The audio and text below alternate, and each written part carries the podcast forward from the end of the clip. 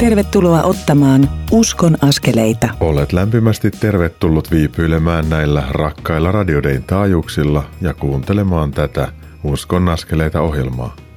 Minä olen Mikko Matikainen, kansanraamattuseuran toivottavasti kesän jälkeen jälleen reissuileva pastori ja tämän Uskon askeleita ohjelmasarjan toimittaja. Tämän Uskon askeleita ohjelman tekemisen mahdollistavat sen kustantajat – Kristityt yhdessä ry ja Kansanraamattuseura. Lisätietoja kustantajista, niiden toiminnasta ja mahdollisuudestasi tukea niitä löydät osoitteista kry.fi ja kansanraamattuseura.fi. Tämä Uskon askeleita ohjelma kestää noin tunnin ja koostuu kolmesta osuudesta.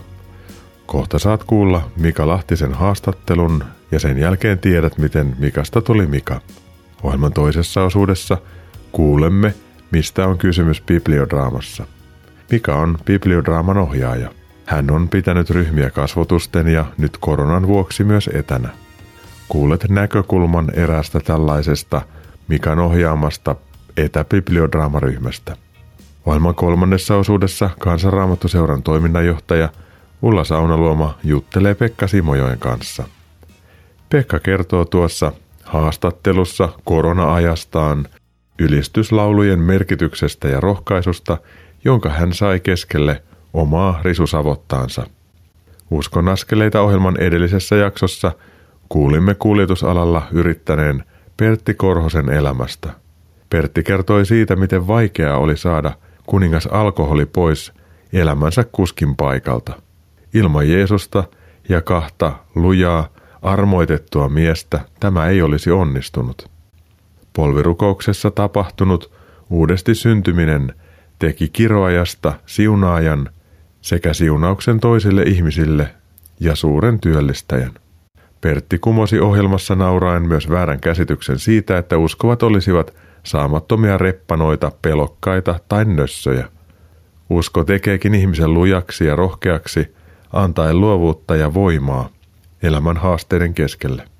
Halutessasi jälkikuunnella Uskon askeleita ohjelmasarjan jaksoja podcasteina löydät ne netistä osoitteesta radiodei.fi kautta ohjelmat kautta uskon viiva askeleita. Nyt pääsemme Mika Lahtisen elämän tarinan ja luovuuden äärelle. Uskon askeleita. Mika Lahtinen, sydämellisesti tervetuloa Uskon askeleita ohjelmaan. Kiitos, kiva olla täällä.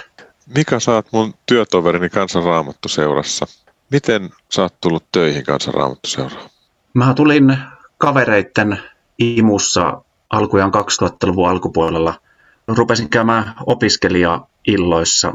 Kaverini Antin ja Jussin ja Joonaksen kanssa oltiin ollut mökkireissulle ja Antti sen, Antti sen, sen jälkeen sanoi, että pitäisikö lähteä käymään tuolla Kräsä opiskelija-illoissa ja niin me sitten mentiin ja innostuin ja tykästyin ja säästin yhteislauluja ja pidin jonkun hartauden tai pikkuopetuksen ja, ja sitten siellä tuli harjoittelijapaikka vapaaksi ja aloitin sitten opiskelijatyöntekijän harjoittelijana ja tuli vapaaksi sitten kesätyöpesti Vivaamossa ja olin siellä kesäisäntänä pari vuotta ja siitä se sitten lähti.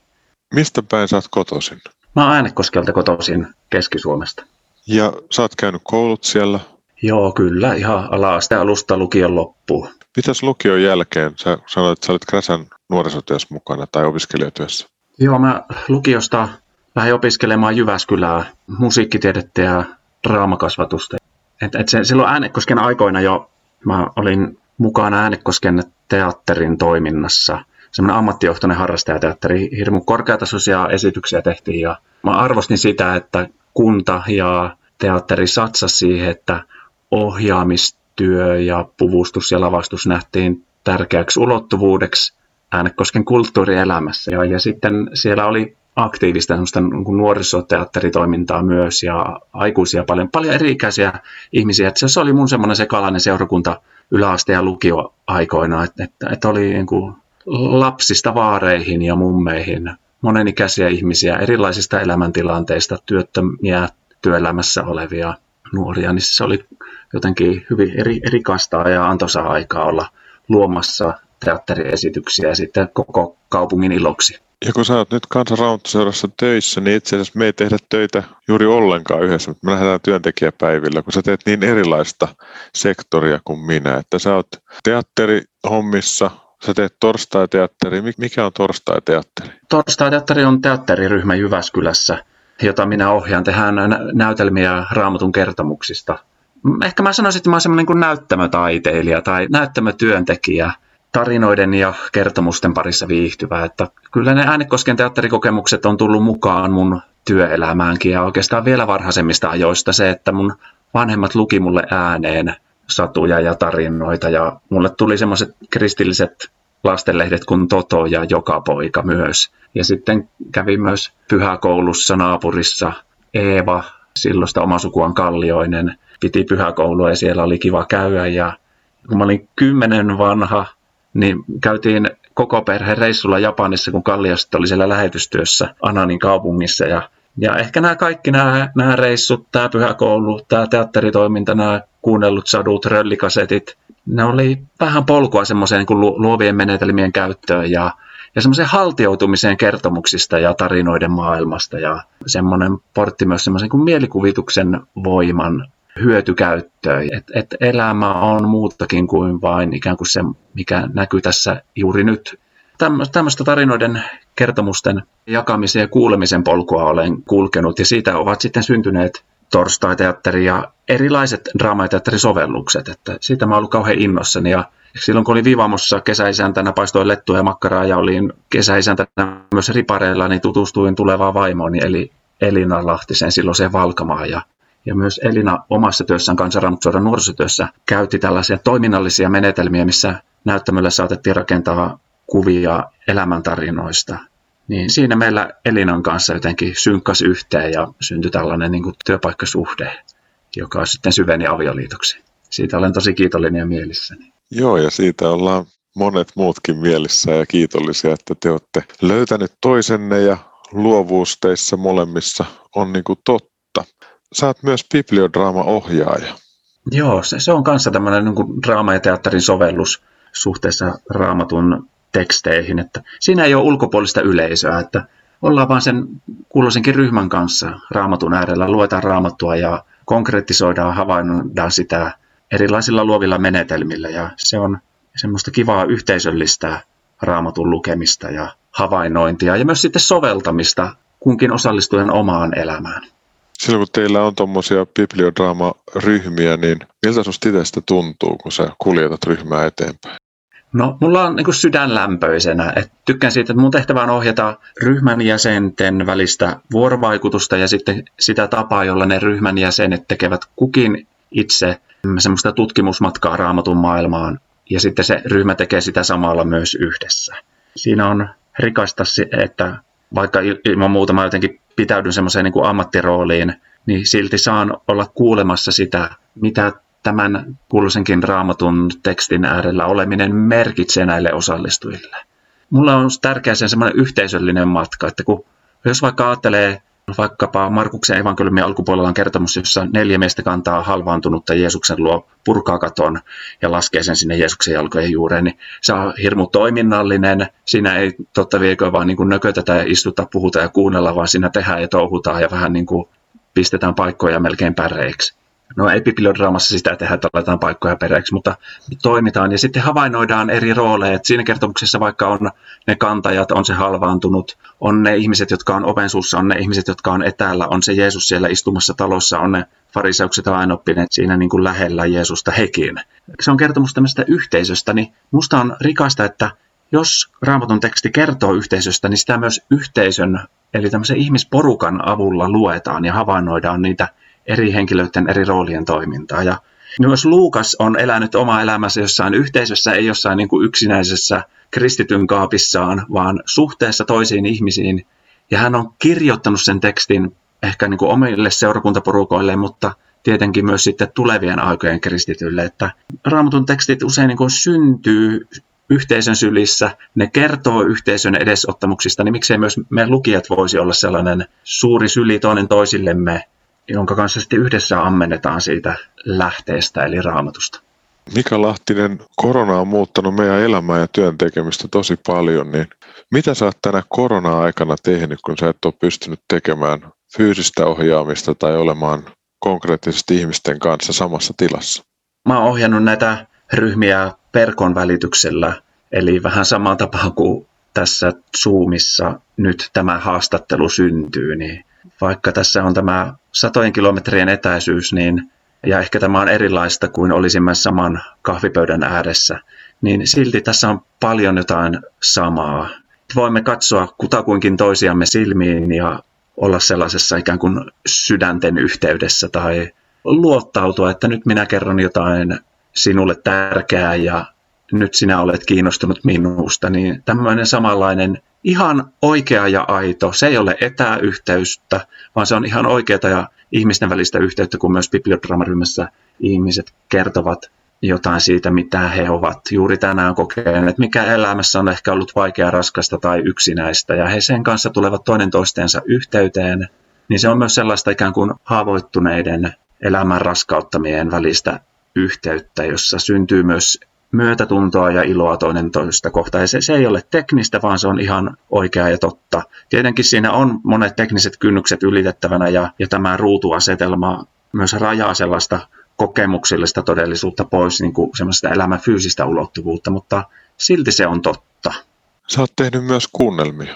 Joo, mä tässä vuosi sitten ohjasin pääsiäiskuunnelma, jossa käytiin ihan läpi Jeesuksen ja opetuslasten vaiheita kirstorstaista pääsiäisaamuun ja samaten sitten jouluna. Käsikirjoitin ohjasin vapaaehtoiset näytteli Josefi ja Marian matkaa Nasaretista Betlehemiin. Paimenten edesottamuksia yhdellä kedolla ja, ja sitten siellä Jeesuksen syntymäseimen äärellä. Ja silläkin on joku juonne mun lapsuuteen. Mä muistan, kun mun perheessä vanhemmat ja viisi lasta ja yksi semmoinen tärkeä juttu ainakin mulle siinä lapsikatrassa oli sellaiset hetket, kun katsottiin telkkaria ja isä luki tekstit ääneen. Ja sitten myös ne hetket, kun isä piti sylissä ja luki ääneen. Ja myös äiti luki ja meillä lapsille ääneen.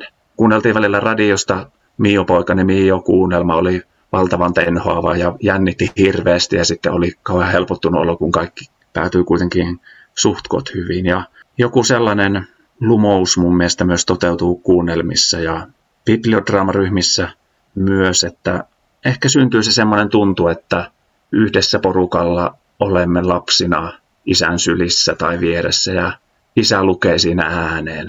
Ja yhdessä sitten hämmästellään, että millainen anti sillä voi olla itse kunkin elämään. Mika Lahtinen, sydämellinen kiitos näistä. Mä luulen, että meidän kuulijoiden joukossa on ihmisiä, joilla on kaipaus vanhemman syliin, jos oma isäsuhde on ollut vaikea. Niin johtaisitko rukoukseen tämän meidän ystävä ja kuulijan puolesta, joka tällä hetkellä kaipaisi isän syliä tai isän katsetta tai rakastavan vanhemman syliä tai rakastavan vanhemman katsetta. Rakas taivaan isä, kiitos sinun rakkaudestasi. Pyydän tässä, että siunaa tämän ohjelman kuuntelijaa. Ole hänen vierellään ja hänen lähellä. Laske Jeesus sinä sinun kätesi hänen olkapäälle ja ole hänen vierellä. Sinä Jeesus näet, että mikä tämän kuuntelijan elämässä tuntuu raskaalta tai pelottavalta tai millaisia haavoja hän kantaa. Millä tavalla hän on tänään yksinäinen ja mitä hän kaipaa ja tarvitsee.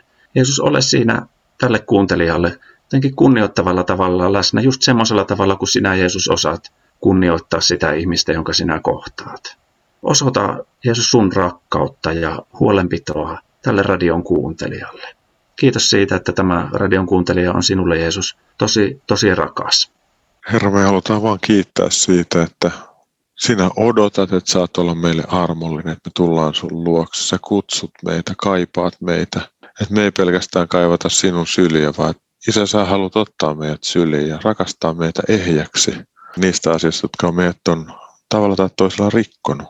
Herra, mä haluan pyytää sitä, että avaa sun sanaasi tavalla ja toisella meille että sun hyvän paimenen ääni Jeesus saa kuulua ja kutsua meidät turvaa ja rohkeuteen elää tätä elämää, joka meille on annettu. Sun käsis, taivaallinen Isä, me annamme itsemme ja toinen toisemme ja kiitämme siitä, että saadaan rukoilla Jeesuksen ihanassa nimessä. Aamen. Aamen. Mika Lahtinen, sydämellinen kiitos tästä yhteisestä hetkestä ja siitä, että sä oot olemassa. Kiitos Mikko, kiitos sinulle myös. Kuuntelemme nyt kappaleen Anna sydän avara tauon paikan esittämänä. Tämän jälkeen Uskon askeleita ohjelman toisessa osuudessa kuulemme etänä toteutetun bibliodraamaryhmään osallistuneiden ajatuksia. Kanavalla kannattaa pysyä.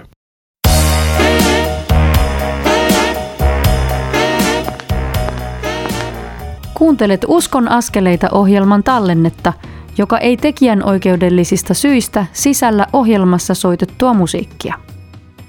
Nyt siirrymme ohjelman toisen osuuden pariin. Kuuntelet Uskon askeleita ohjelmaa, jonka tuottavat Kristityt yhdessä ry ja Kansanraamattu seura.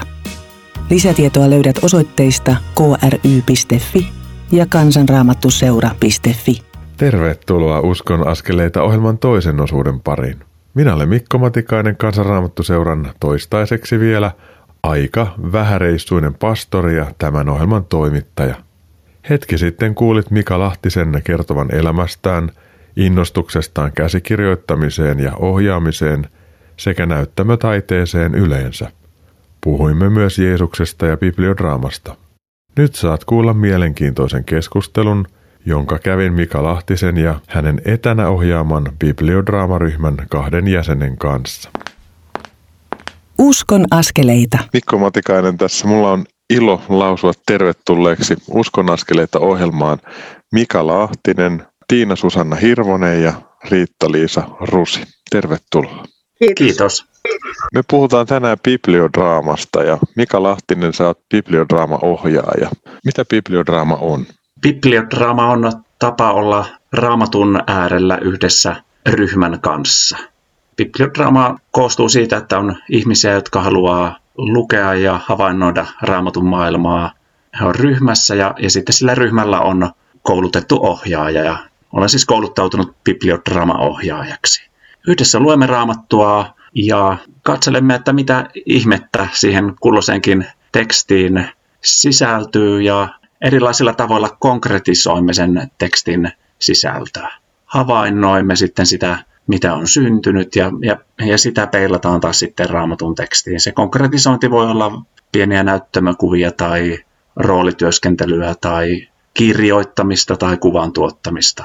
Monenlaisia tapoja. Tiina Susanna Hirvonen, sä oot ollut mukana Mika johtamassa bibliodraaman työskentelyssä. Onko bibliodraama ollut sulle aikaisemmin tuttu? Mä oon tosiaan tämän kevään ajan nyt ollut tässä Mikan ryhmässä ja aikaisemmin on varmaan parikymmentä vuotta sitten ollut bibliodraaman kosketuksissa ja sitä ennen ehkä 90-luvun puolella. Mutta aina tämmöisiä niin kuin oikeita ohkaisia paikkoja, että pääsee tämän äärelle. Mitä bibliodraamatyöskentely on sulle antanut? Millaisia oivalluksia? Sen myötä raamatun teksti lähtee elämään omassa mielessä ja se pysyy jotenkin elävänä useamman hetken kuin vaan sen, että sen lukisi.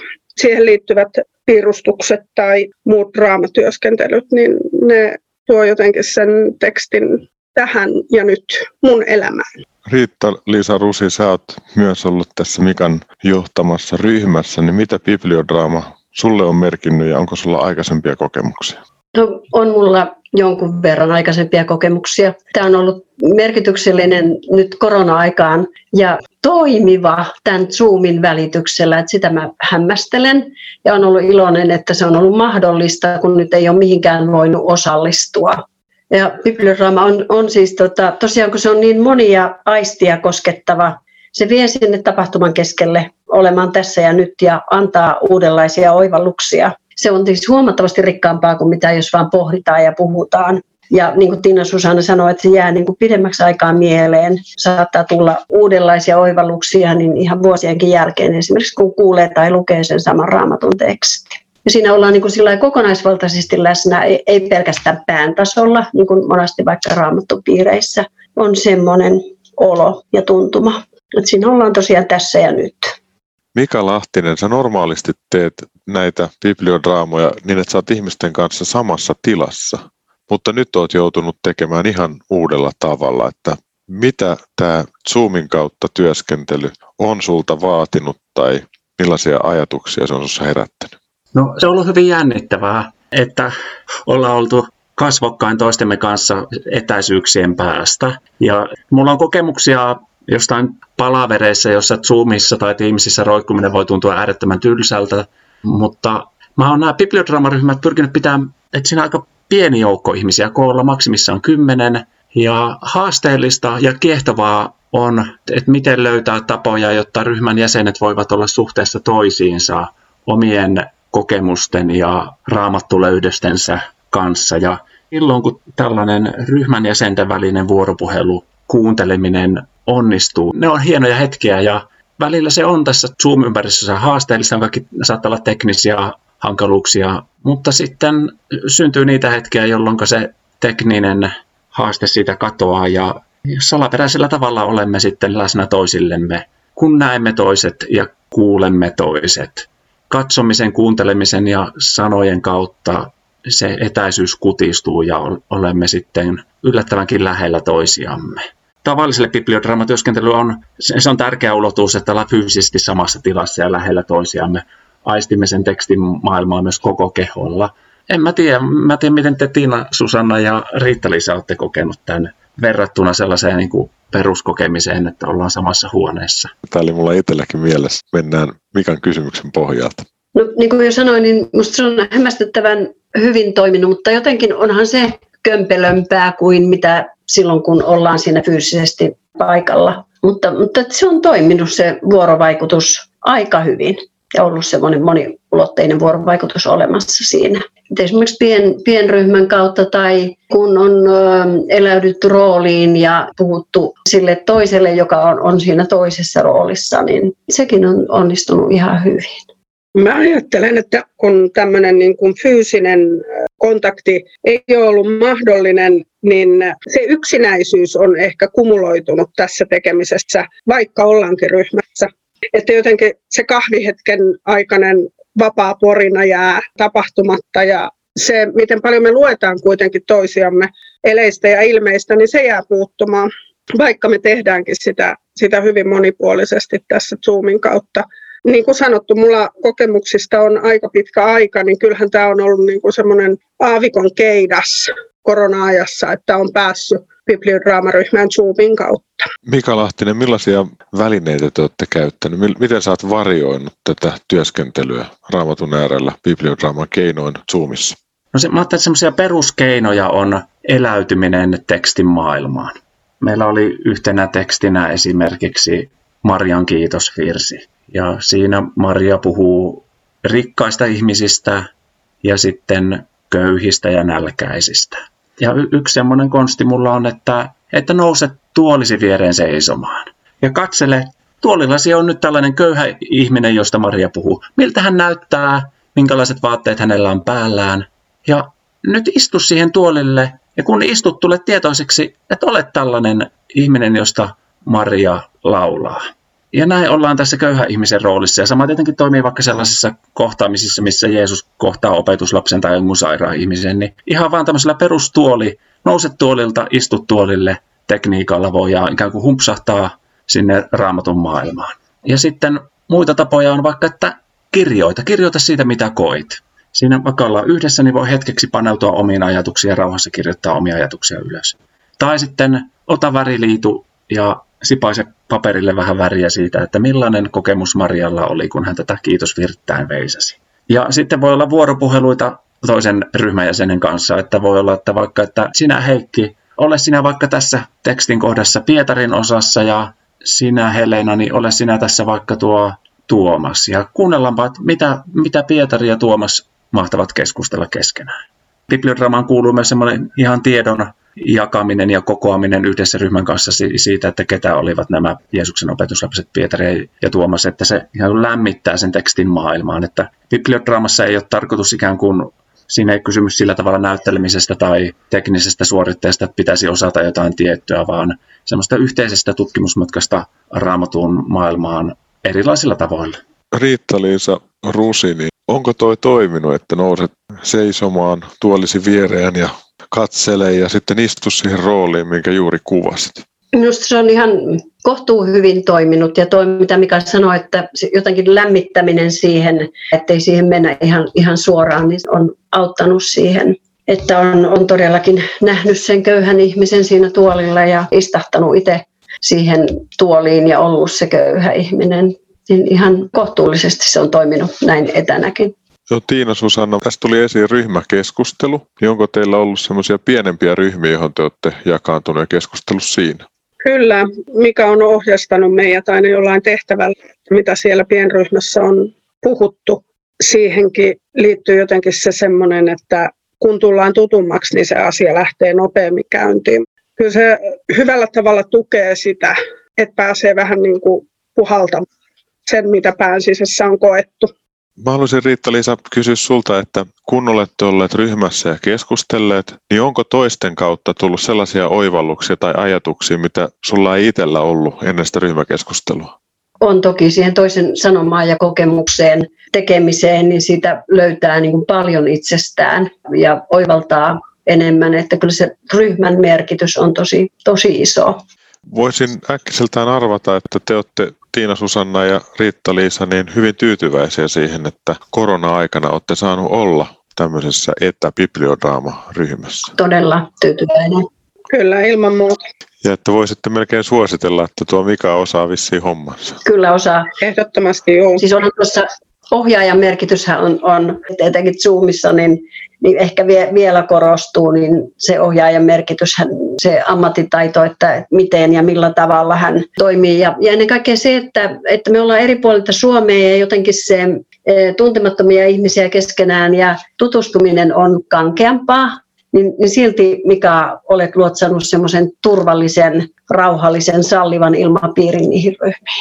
Onpas tosi ihanaa ja kiva kuulla tässä Tiina Susanna ja Riitta-Liisa, mitä puhutte. Että mä ajattelen, että musta on tuntunut ohjaajana näin etäaikana myös rikkaalta se, että saa tutustua uusiin ihmisiin ja että ihmiset myös niin luottautuvat toisilleen ja uusille ihmisille tällaisena aikana, jolloin melko vähän sitten ikään kuitenkin tapaa aivan uusia ihmisiä ja sosiaaliset suhteet on tavallista vähäisempiä. Ja mulla on jotenkin antoisaa myös mistä Riitta-Liisakin sanoi, enkä kuulla erilaisten ihmisten näkemyksiä yhteen ja samaan raamatun kertomukseen tai yhteen samaan raamatun henkilöön.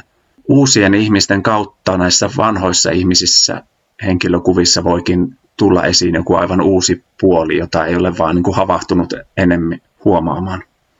Voidaanko sanoa sillä tavalla, että yhdessä työskentely on tehnyt teistä kaikista, ryhmän ohjaajista ja ryhmäläisistä, hieman rikkaampia on tehnyt. Kyllä voi sanoa.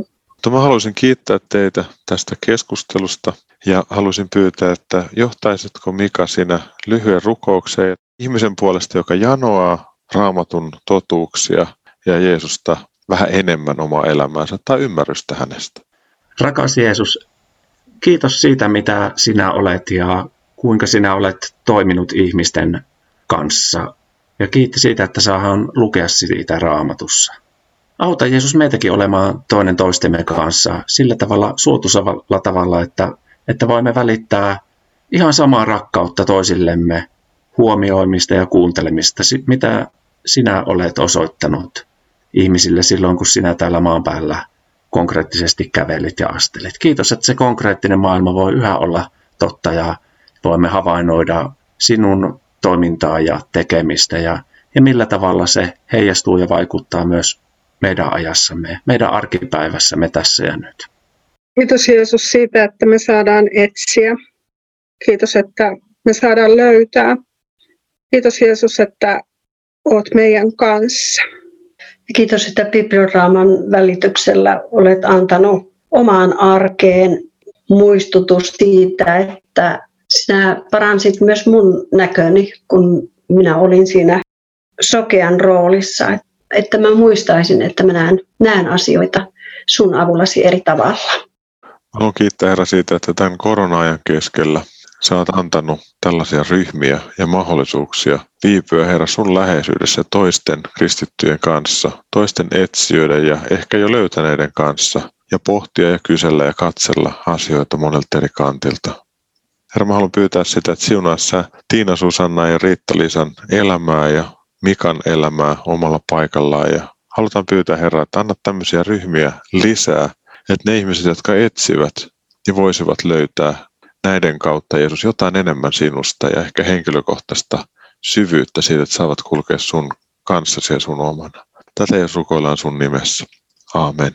Tiina, Susanna, Riitta-Liisa ja Mika Lahtinen, lämmin kiitos tästä yhteisestä hetkestä. Kiitos. Kiitos. Kiitos. Olipas mielenkiintoista kuultavaa. Muutaman kerran olen saanut olla osallisena, kun Mika Lahtinen on käsitellyt jotain raamatun paikkaa osallistavalla ja luovalla tavalla. On ollut terveellistä katsoa asioita tuoreella tavalla ja toisten näkökulmasta. Tähän liittyen kuuntelemme nyt kappaleen Laula ihmisille, jonka esittää Pekka Laukkarinen. Sen jälkeen alkaa tämä Uskon askeleita ohjelman kolmas osuus, jossa pääset tällä kerralla kuulemaan Pekka Simojoen mietteitä elämästä korona-ajan keskellä, rukouksesta ja ylistyksestä. Pekka kertoo myös saamastaan yllättävästä rohkaisusta elämänsä risusavotan keskelle. Kanavalla siis kannattaa pysyä.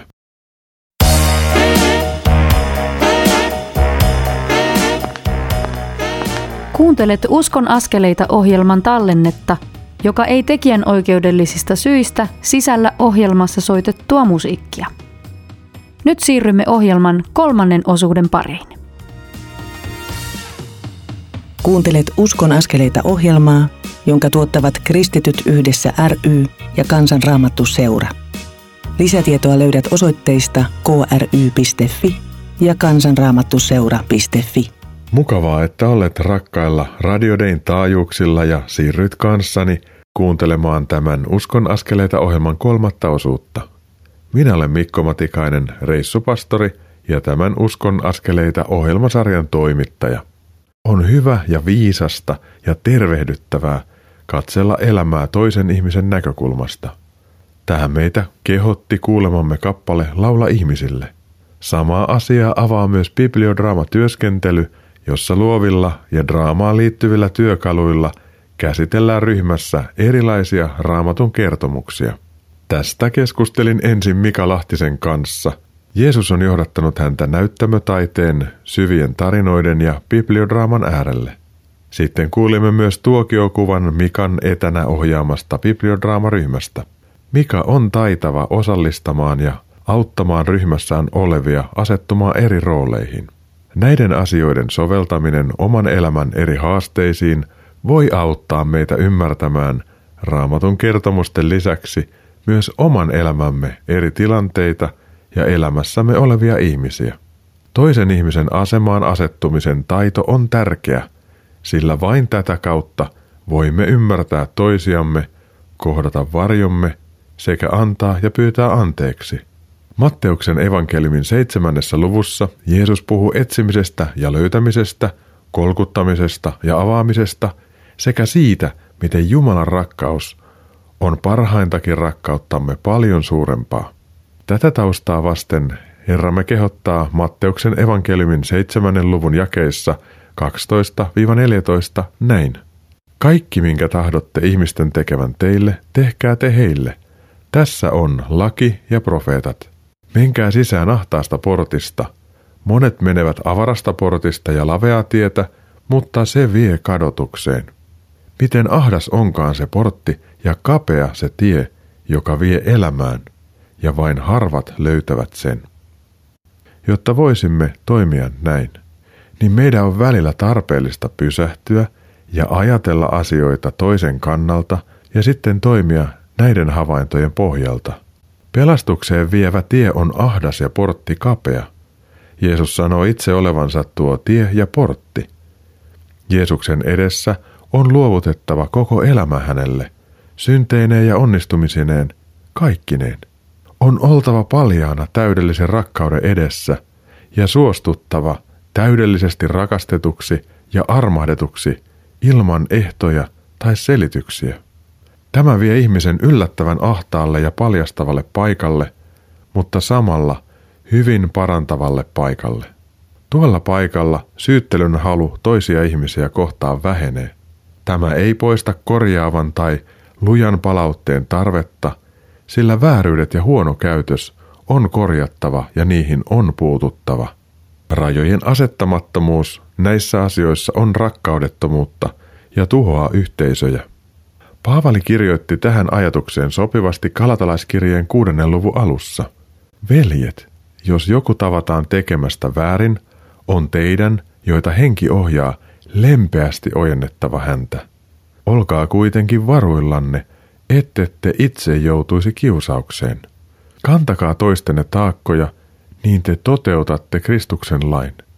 Joka luulee olevansa jotain, vaikka ei ole mitään, pettää itseään. Kukin tutkikoon vain omia tekojaan.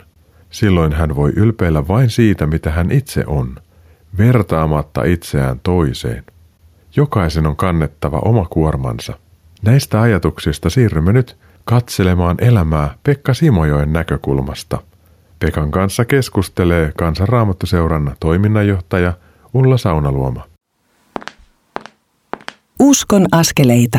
Pekka Simojoki, tervetuloa Uskon askeleita ohjelmaan. Me istutaan Kangasalan kirkon eteisessä tässä turvallisesti koronan aikana.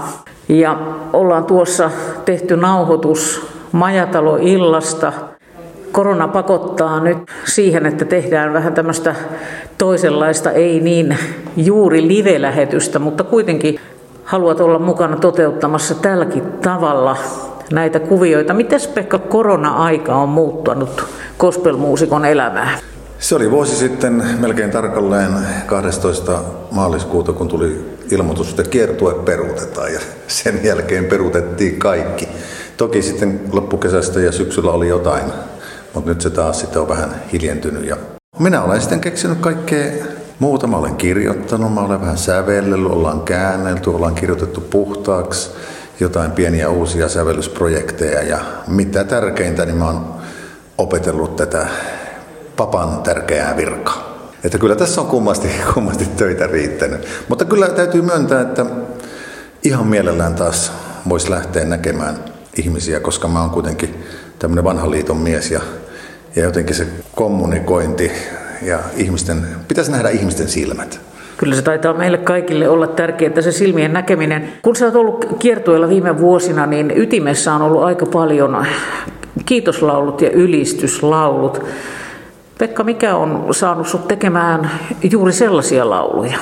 No jos ihan tarkkaan olla, niin onhan niitä ollut aina. Kiittäkää Herraa, sillä hän on hyvä. Tai kiitos kun saan tässä olla. Että nehän on ylistyslauluja. Mutta kyllä oot oikeassa, että on ne vähän niin kuin tullut tietyllä lailla niin kuin uudestaan takaisin. Ja sanotaan, että mä olen niin oppinut vuosien aikana, että tämän tyyppiset laulut, lauluja on monenlaisia, mutta ylistyslaulut, ne on sitä ydintä, koska siinä on pieni ihminen ja suuri Jumala.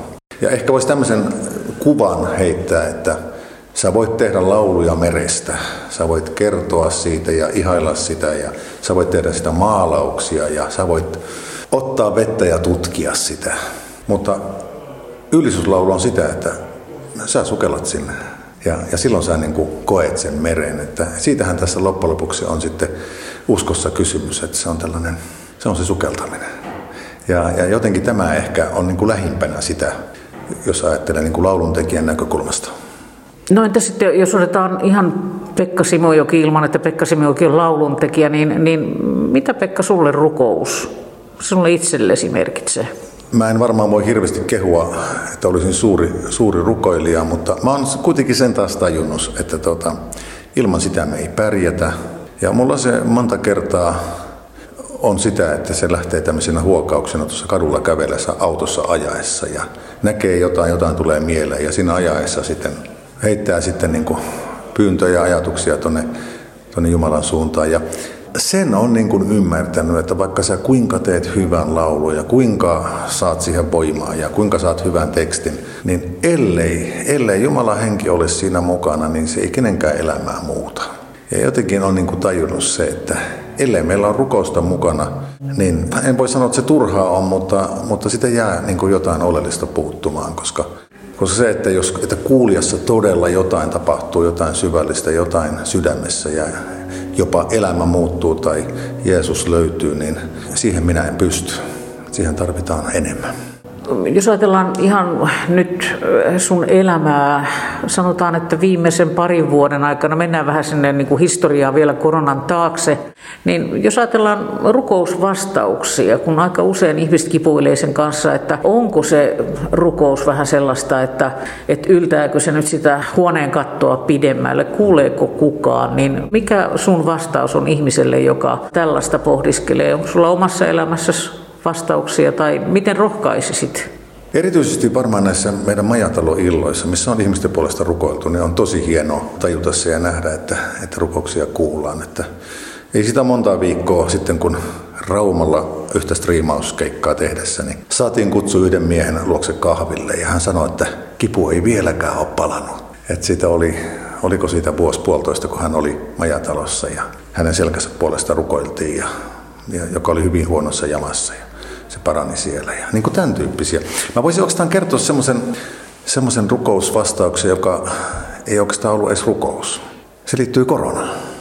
Katos, kun tota, korona tuli ja kaikki loppui, niin oli hetken aikaa semmoinen, että, täh, että mitä ihmettä mä nyt. Ja kun en muuta keksinyt, niin mä kaivoin pikkasen työkaluja ja mä menin meidän 70 metriä pitkän tuija-aidan kimppuun. Ja se oli semmoinen, tiedätkö, varmaan 40 vuotta sitten istutettu, se oli kasvanut aivan valtavaan kokoon ja sen osa oli kuivunut ja osa oli villiintynyt ja, ja osa oli kaatunut osittain. Ja, ja mä ajattelin, että pistetään toi nyt kuntoon. Ja sitä mä lähdin metri metriltä ja, ja leikkasin ja sahasin ja, ja poistin ja hain uutta ja metri metriltä tein. Ja samalla sitten mä kävin vähän semmoista kädevääntöä Jumalan kanssa ja vähän sitä kapinaa, että Jumala, että eihän tässä nyt ole mitään järkeä, että mä voisin näillä käsillä muutakin tehdä. Ja, ja tässä vaan nyt risu savottaa tekemässä. Ja sitten mulla tuli yhtenä iltana risu savottaa tehdessä tuli sähköposti ihmiseltä, jonka nimeä en tunnistanut.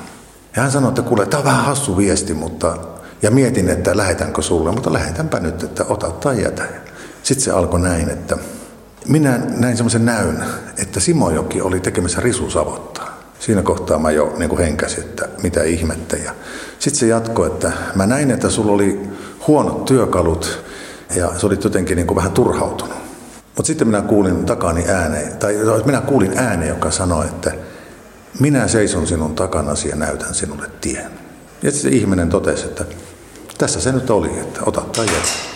Sitten mä totesin, että eipä tässä mitään hätää, tulkoon korona, tehdään nyt risusavottaa. Ja jotenkin haluan rohkaista kaikkia sellaisia ihmisiä, jotka on elämässä jonkun, jonkun risusavotan keskellä. Että Jumala haluaa sanoa, että minä seison sinun takanasi ja näytän sinulle tien aika iso rohkaisu kyllä eteenpäin ja jotenkin siihen, että, että elämä jatkuu joka tapauksessa.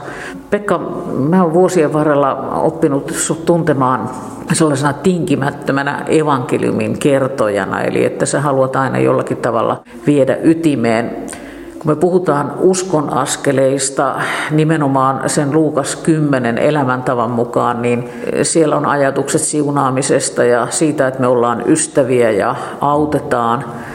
Ja sitten siellä on se, että kerrotaan Jeesuksesta.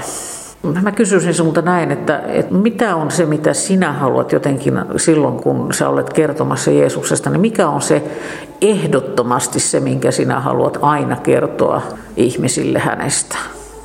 No, no mä luulen, että se, se mitä, mitä ihmiset tänään niin kuin tavallaan odottaa, on, on jotenkin se, että, että se on totta meidän arjessa.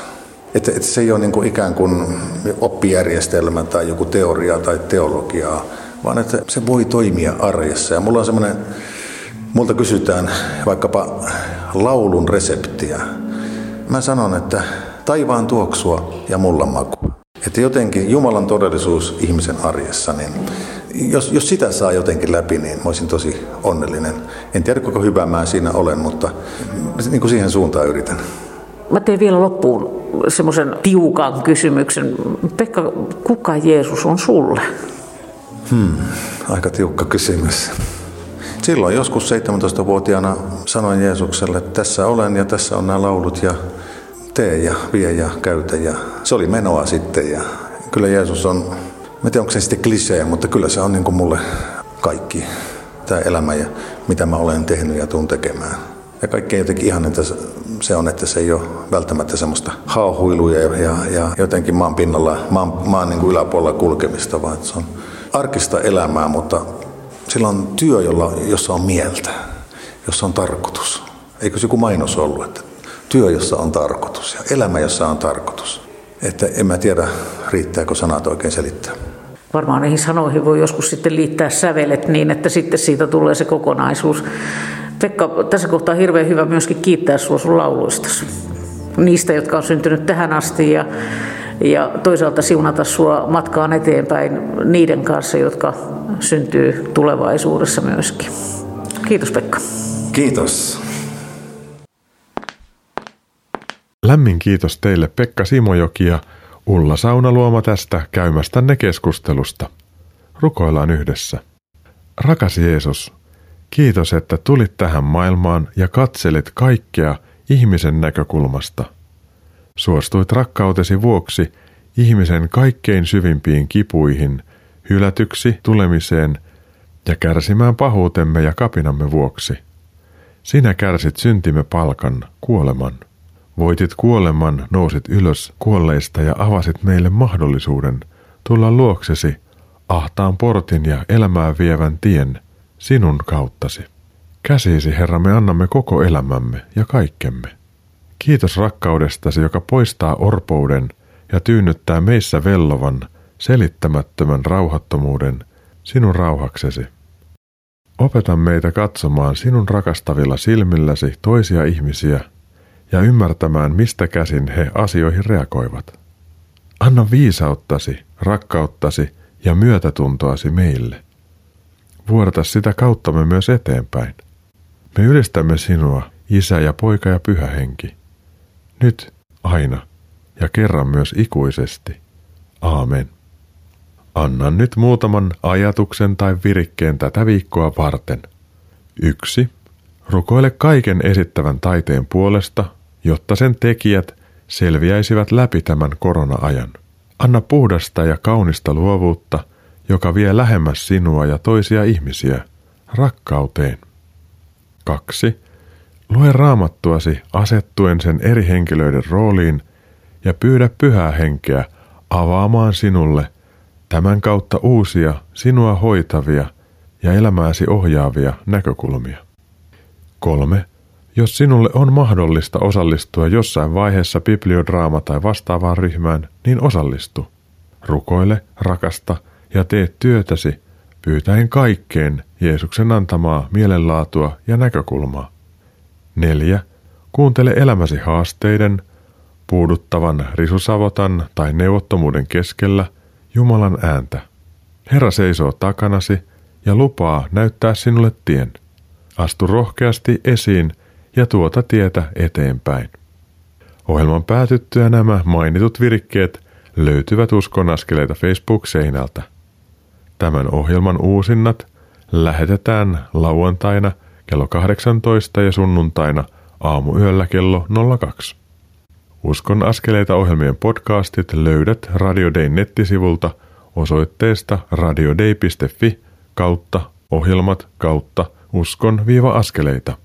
Minä Mikko Matikainen toivotan sinulle siunattuja uskon askeleita ja meitä syvempää rauhaa elämäsi haasteiden ja kysymysten keskelle. Mukavaa, että olit kuulolla. Ensi viikon maanantaina kello 21.40 kuultavaksesi tulee jälleen uusi Uskon askeleita ohjelma. Tervetuloa kuulolle myös silloin. Ohjelman lopuksi soitan nyt Pekka Simojoen laulaman kappaleen Taivaan kansalainen. Siis ensi viikkoon – Moi moi!